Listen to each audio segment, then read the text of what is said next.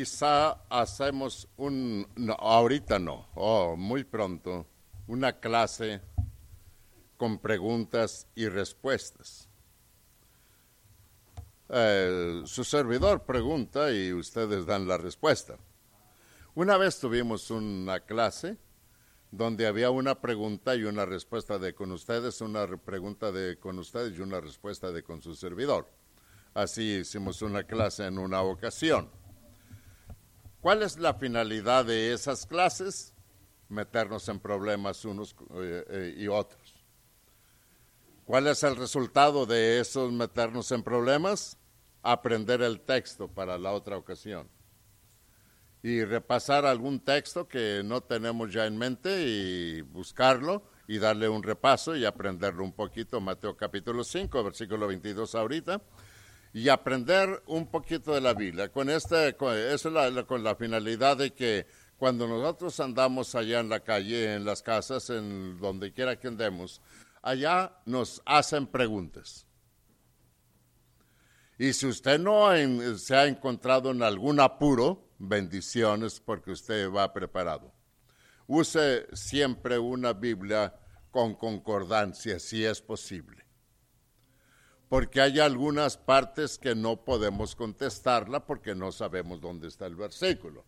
Pero con la concordancia inmediatamente buscamos y encontramos el versículo.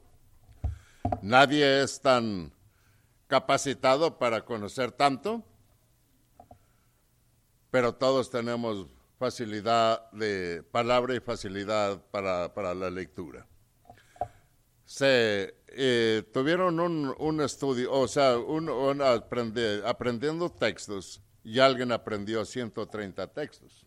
Ya es buen viaje, 130. No es tanto, pero... Y entonces se dejó de repasarlo y más adelante ya no sabía 130 ni tampoco los 30. Pero volví a repasarlos y se los aprendía más rápido. Versículo 22 al versículo 26 de Mateo capítulo 5. Un capítulo que se llama Sermón del Monte, sin duda alguna.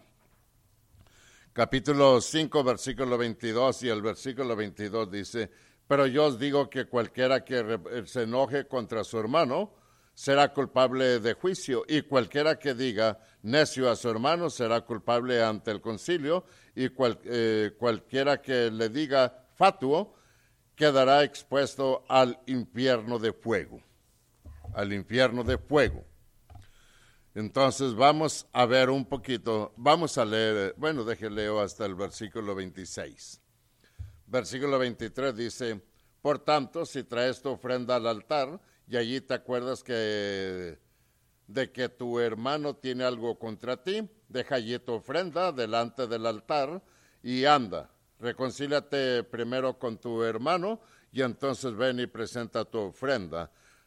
Ponte de acuerdo con tu adversario pronto, entre tanto que estás con él en el camino, no sea que el adversario te entregue al juez y el juez al alguacil y seas echado en la cárcel el 26, de cierto te digo que no saldrás de allí hasta que pagues el último cuadrante o el último centavo. Un poquito no entendible, pero un poquito fácil de comprender. No le debáis nada a nadie. Tienes un problema, ponte de acuerdo con el, eh, con el adversario antes de que llegue el momento y diga, estoy en problemas. Una persona le debe tanto dinero, 100 dólares a otro, y luego lo encuentra al que le debe, y el que debe dice, ten piedad de mí, ten compasión que yo te lo voy a pagar todo.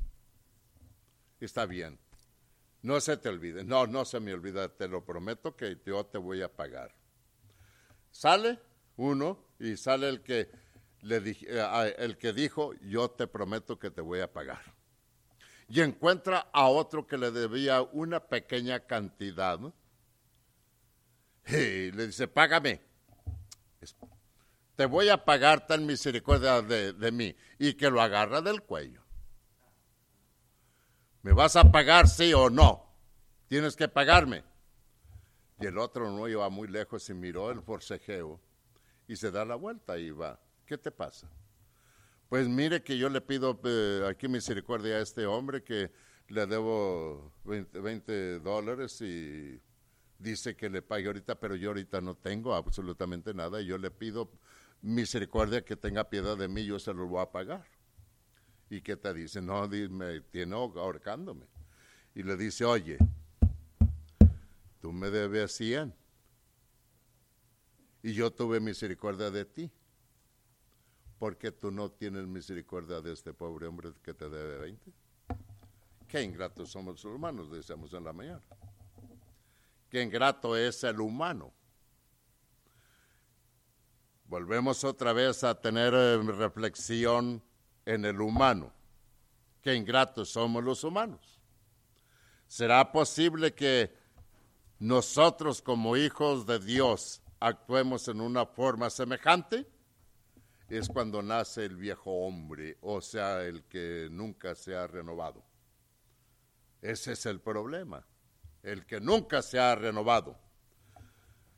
¿Cuál es la relación entre matar, enojarse e insultar? ¿Cuál es la relación? ¿Cuál es la diferencia entre matar, enojarse o insultarse? ¿Perdone? Entonces, ¿matar es igual que enojarse?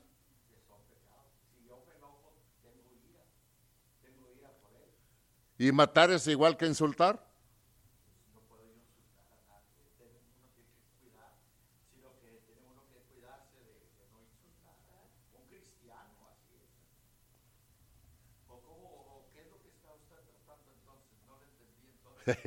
no, no, no.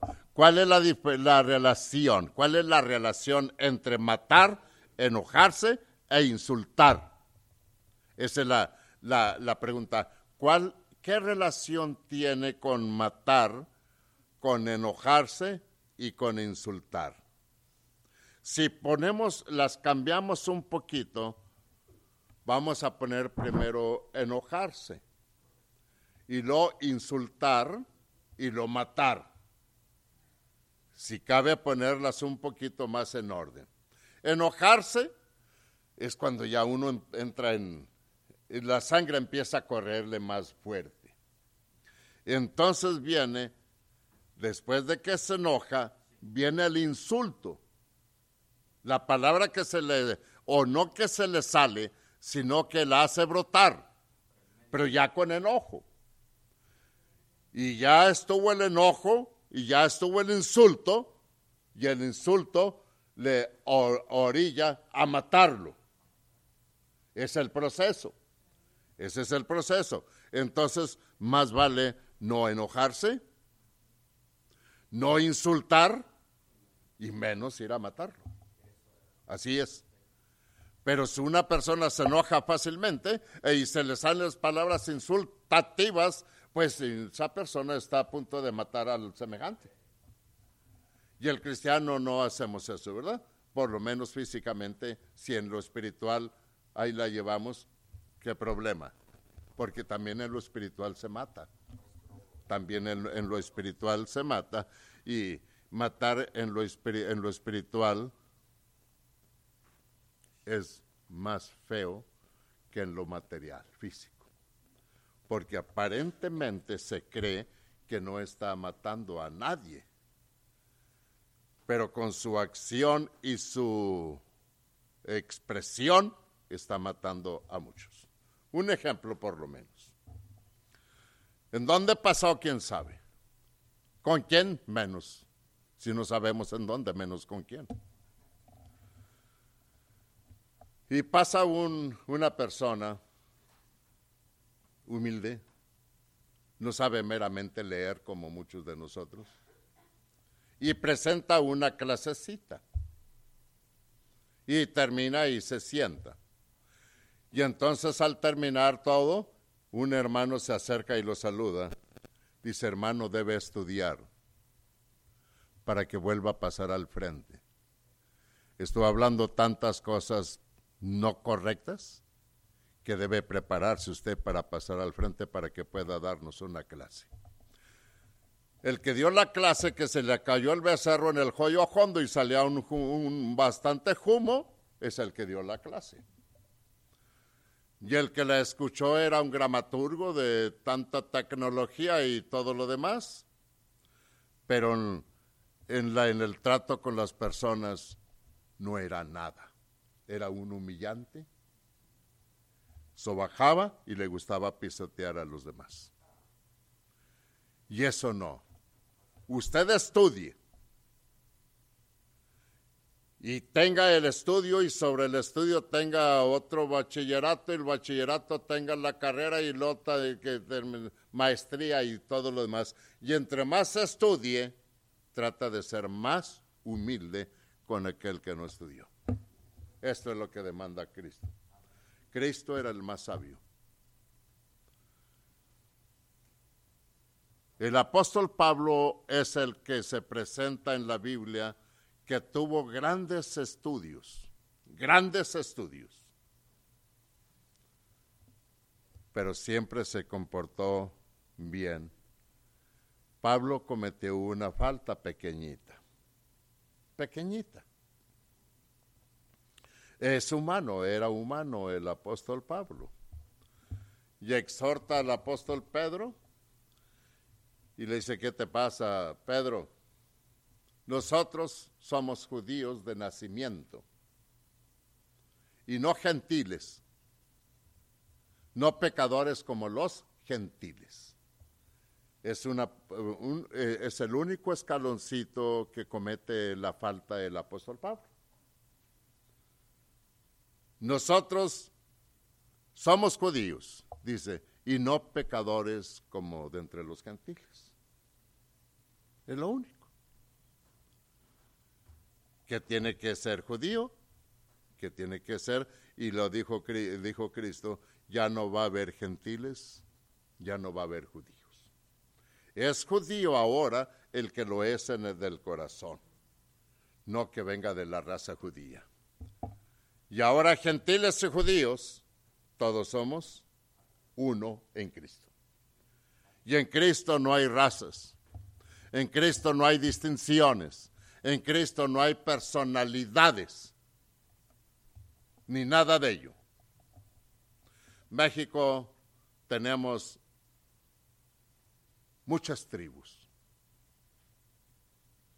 muchas tribus que ya ahorita ya eh, todos saben leer, o digamos casi todos, no, es, no era esto anteriormente, porque anteriormente, hay muchas tribus que no hablan español en México, para el sur de México, Oaxaca especialmente, mucha gente de esa no habla, hablaba español. Pero en cuanto al conocimiento, tenían un temor de Dios más grande que realmente aquel gran estudiado. Oaxaca, un lugar de la sierra. Convivimos con tanta gente de ellos que no hablaban español y alguien traducía a su dialecto. Cantidad de gente, especialmente las mujeres, hombres grandes, no hablaban español. Pero alguno que había estado en la escuela, él le traducía para ellos al lenguaje de ellos. Pero esa gente que no hablaba español era una gente tan íntegra en el cristianismo.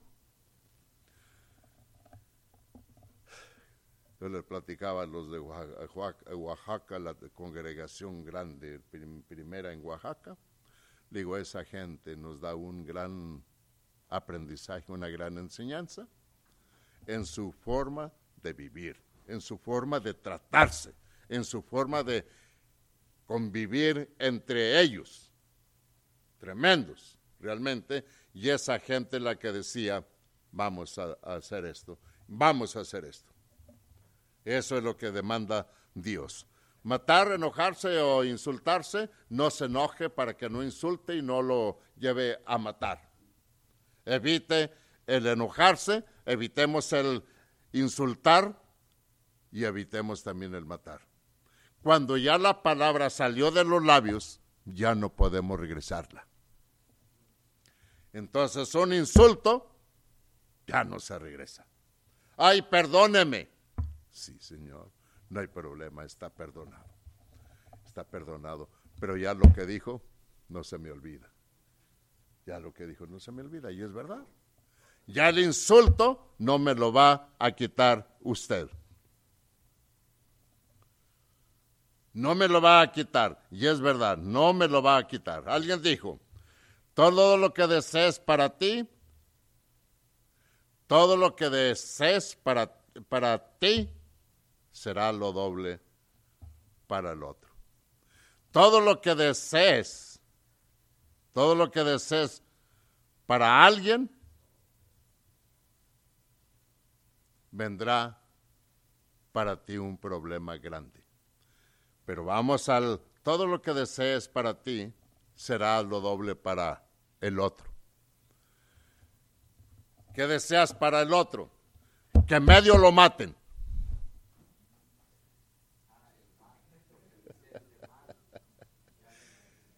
Todo lo que desees para ti será lo doble para el otro. ¿Qué deseas para el otro?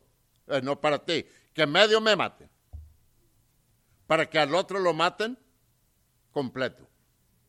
A mí que medio me maten y al otro es doble, que lo maten completo.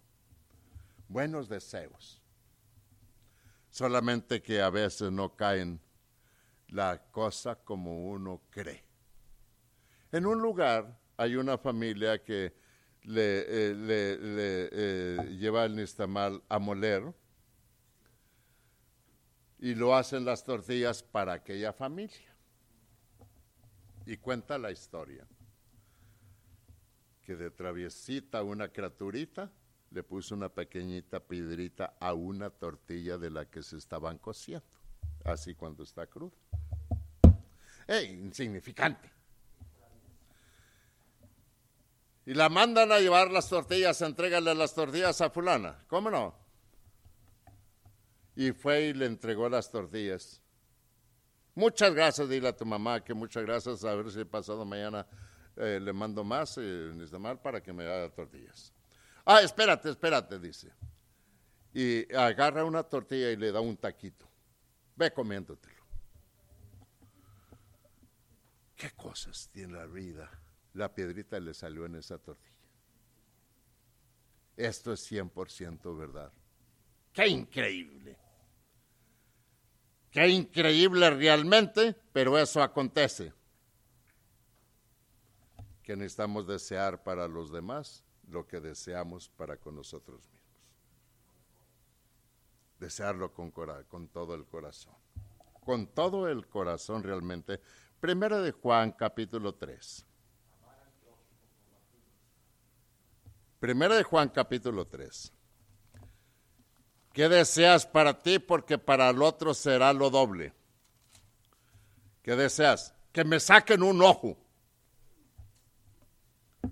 vas a quedar tuerto. Sí, pero que él va a quedar totalmente ciego. Le van a sacar los dos. ¿Qué, qué cosas tiene la vida? Porque lo que desee para mí, para el otro será lo doble. Que me saquen un ojo. Así es. Ah, ah, exactamente. Y a veces le, a veces le prendemos fuego en nuestra casa con tal de, de, ver la casa del vecino arder. Así. Esa es la, la mentalidad humana, loca, totalmente, absurda en su totalidad. Primero Juan capítulo 3, versículo 15, dice el versículo 15, todo aquel que aborrece a su hermano es homicida, asesino. Yo creo en la Biblia. Y sabéis que ningún asesino homicida tiene vida eterna permanente en él. Bueno, yo lo sé. Entonces no aborrezcas a tu hermano. Porque todo aquel que aborrece a su hermano es homicida. Pero aquí todos quieren a su predicador, ¿verdad? Amén. Dice una persona, la hermana Blanquita, es que hermano, no puedo verlo. Eh, pero entendamos, tenía problema con la vista. Y le dice el otro, no, la otra era otra. No, no, nada más usted somos varios que no lo podemos ver. Pero era en broma, era en broma, entendamos eh, perfectamente eso, era en broma. Y si no puede verlo, pues cierre los ojos porque él está al frente. cierre los ojos. No. ¿Queremos vivir todos junto con Dios allá? Vivamos en armonía aquí. De lo contrario, no estamos caminando para vivir con Cristo y estar con Él por la eternidad. Si en el mundo aquí, en la terrenal, no, no podemos convivir entre nosotros, ¿cómo queremos convivir allá? Si aquí en el mundo, el mundo no acepta a Dios, ¿cómo quiere que Dios lo acepte cuando llegue allá? Que ilógico acepte usted a Dios mientras que está en la, tierra, mientras está con vida, mientras está aquí en esta tierra, para cuando usted muera, Dios lo acepte allá. ¿Alguien recuerda Mateo capítulo 10, versículo 32? Si alguien lo tiene, léalo con toda confianza porque eso nos ilustra bastante bien claro, palpable, para que lo que deseemos estar con Dios, que estemos bien aquí. ¿Qué dice el 32, Mateo 10?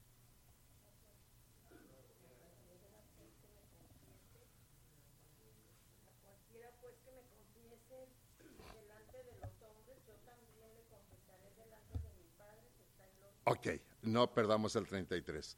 A cualquiera que me confiese en la tierra delante de los hombres, yo le confesaré delante de mi Padre que está en los cielos.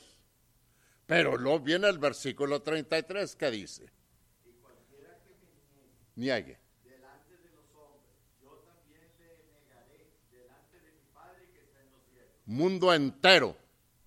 ¿Está usted negando a Cristo? Dios lo va a negar a usted. Cristo lo va a negar a usted. Aquí vengo, Señor. ¿Quién eres? Yo vengo de Oakley. Ahí en la avenida Bon. no te conozco. Pero ¿cómo que no? Tú nunca me conociste, nunca me aceptaste allá yo nunca te voy a aceptar. Entonces déjame chance, dame chance para ir allá, para aceptarte. Dijo, no, allá tienen quien les predique, que les prediquen a los demás. Tú ya no regresas. Ay, que tengo tres hermanos, eran cinco, ¿verdad? Ya se habían muerto otros dos. Para que les enseñe, allá tienen quien les predique también. Camínale, llévalo. Ahí en la otra puerta está tu lugar. ¿Qué hay en la otra puerta? Una es la de Cristo y la otra es el infierno. Dos lugares. O con Cristo o con Satanás. Es, un poco tosco. Eh, una vez yo dije, con el diablo, hermano, no hable tan tosco. Bueno, no con el diablo, con Lucifer. Ay, no, no, no, otro cambiecito. Bueno, con Satanás. Pues está tosco también. No hay calificativo bonito para el diablo. No hay calificativo. Y hay algo. Lucifer. o Lucy. Y se queda parado allí. Lucifer y hay algo peor. Dicen que los seguidores de Cristo, ¿a quién se parecen? A Cristo. Las cosas se parecen a su dueño. El seguidor de Cristo se parece a Cristo y el seguidor de Lucifer, ¿a quién se parece? Pues a Lucifer, pues no, hay otra. No hay otra. No hay otra realmente. Malaquías capítulo 2 allá terminando el Antiguo Testamento, eh, sí, terminando el Antiguo Testamento, Zacarías y Malaquías, es el, último libro del Antiguo Testamento. ¿No tenemos el mismo Padre nosotros? Si tenemos nosotros el mismo Padre, si Dios es nuestro Padre, ¿por qué pelear entre hermanos? Si Dios es nuestro Padre, ¿por qué pelear entre nosotros, los hijos de Dios? Y dice Malaquías capítulo 2, versículo 10. ¿No tenemos todos un mismo Padre? Sí. ¿No nos ha creado un mismo Dios? Claro que sí. ¿Por qué, pues, nos portamos desleales el uno contra el otro, profanando el pacto de nuestros padres? Buenas preguntas que están en este versículo. Oiga, usted saque esas preguntas, analícelas, haga un seminario y presente unas tres clases de un seminario de este versículo que va a empezar a decir allí. Dice, ¿no tenemos todos un mismo padre? Claro que sí. Entonces somos familia. En verdad que así lo dice la Biblia. No nos ha creado un mismo Dios, entonces todos somos de Dios. Ahora sí, aquí nos paramos poquito. Y todo el mundo es creación de Dios. Estamos de acuerdo, ¿no? Igual que todo cristiano es creación de Dios. Igual que todo el mundo. ¿Estamos de acuerdo? Sí, 100%. Pero no todo el mundo es hijo de Dios. Pero si todos somos creación, claro que todos somos creación porque así, dice la Biblia. Y a esa creación es a la que vino Cristo y predicó el Evangelio. Y los que de esa creación obedecieron, les dio el privilegio, les dio la potestad de ser hechos hijos de Dios. Una cosa es creación y otra cosa es ser hijo de Dios. Entonces el mundo entero no diga que todo el mundo es hijo de Dios porque no es cierto. Todo el mundo es creación de Dios. A los suyos vino y los suyos no le recibieron. Esos son creación de Dios, pero no hijos de Dios. Mas a todos los que le recibieron, a los que, los que creen en su nombre, les dio potestad de ser hechos hijos de Dios. ¿De quién, ¿De quién eran hijos antes? Del maligno. Solamente dos seres. Dios y el maligno. ¿Somos hijos de Dios o somos hijos del maligno? Solamente dos caminos. No hay tres caminos ni, dos, ni uno y medio, ni cuatro, un solo camino. Dos caminos no, tres no, uno y medio tampoco. Solamente Cristo dijo, yo soy el camino, la verdad y la vida. Un camino, una verdad, una vida, una fe. Nada más. ¿Dónde está usted espiritualmente hablando? ¿Dónde se encuentra usted espiritualmente hablando? ¿Con Dios ya? ¿O cerca de Dios? No está caliente este día, pero fuera está uno sudando. Tiempo de frío, afuera está congelando y aquí adentro está calientito. Allá con Dios en un lugar hay alegría y en el otro lugar hay... La Biblia emplea la palabra tormento. Así emplea la palabra tormento. A veces habla de infierno como inferior. Está con Dios y el otro está en lo inferior, en el infierno. Está con Dios en como abre el seno de Abraham, y el otro, como el rico insensato, está en tormento. Desde que la persona muere, no me quiero meter en, problemas aquí de definiciones de todo lo, ello, pero desde que la persona deja de existir aquí en la tierra, su alma está en tormento. Entonces ya no va a haber juicio, ese es otro punto. Pero desde que muere, su alma está en tormento. Lázaro en el seno de Abraham. El rico, ¿dónde estaba? En tormento. Entonces allí está el tormento, el sufrimiento. No va a esperar tanto tiempo para estar sufriendo. ¿Qué es tormento? Separación. Lázaro en Dios, Abraham, el rico, separado de las bendiciones de Dios. Ese es el tormento, ese es el sufrimiento. Entonces en Dios hay tranquilidad, en Dios todo tranquilo, todo bueno. Busquemos a Dios para tener toda la dicha y disfrutar de las bendiciones de Dios aquí en la tierra. Aquí en la tierra. Con todo respeto, el testigo de Jehová está esperando una tierra nueva para disfrutarla. El cristiano está disfrutando la tierra ya. Estamos disfrutando la tierra, estamos viviendo en la tierra, estamos cultivando la tierra y estamos sacando el producto para vivir aquí en la tierra. Estamos gozando de esta tierra.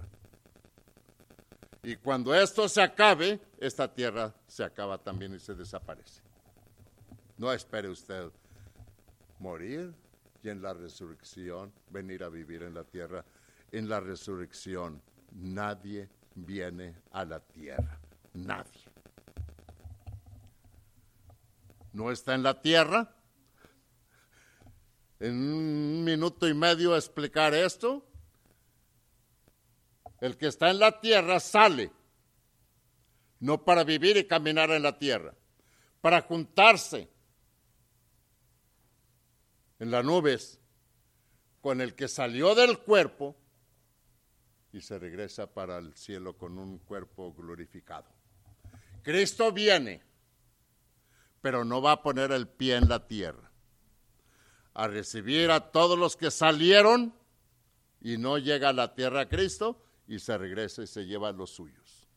Y entonces viene la otra resurrección de los malos para mandarlos al infierno. Allí será el lloro y el crujir de dientes.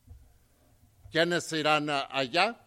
El desobediente, el que rechazó a Dios, el que no tuvo tiempo.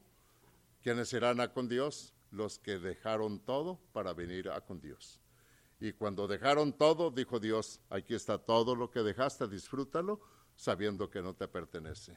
Y cuando tú mueras, pues tenemos que dejarlo de modo que nos llevemos algo. Nada trajimos a esta tierra y Dios es celoso, no quiere que llevemos nada. Y si alguien se lleva de esta tierra algo, al infierno, por desobediente. ¿Qué podemos llevarnos de esta tierra? El pecado. Yo te mandé sin pecado, traes pecado al infierno. Sabías que no deberías traer nada del mundo. Y yo puse a mi hijo para que te quitara el pecado y tú te adueñaste de ese pecado al infierno. Es lo que va a pasar. No, Señor, al infierno. Y están los de Dios cuidando con un bieldo. ¿Qué es bieldo? Una horquillota. Púchale ya, piéntalo al infierno, que no se regrese. Tuviste la oportunidad, la desaprovechaste y ahí cuida que no se salga nadie. Entonces ahorita tenemos la oportunidad. Busquemos a Dios antes de que sea demasiado tarde. Bendiciones.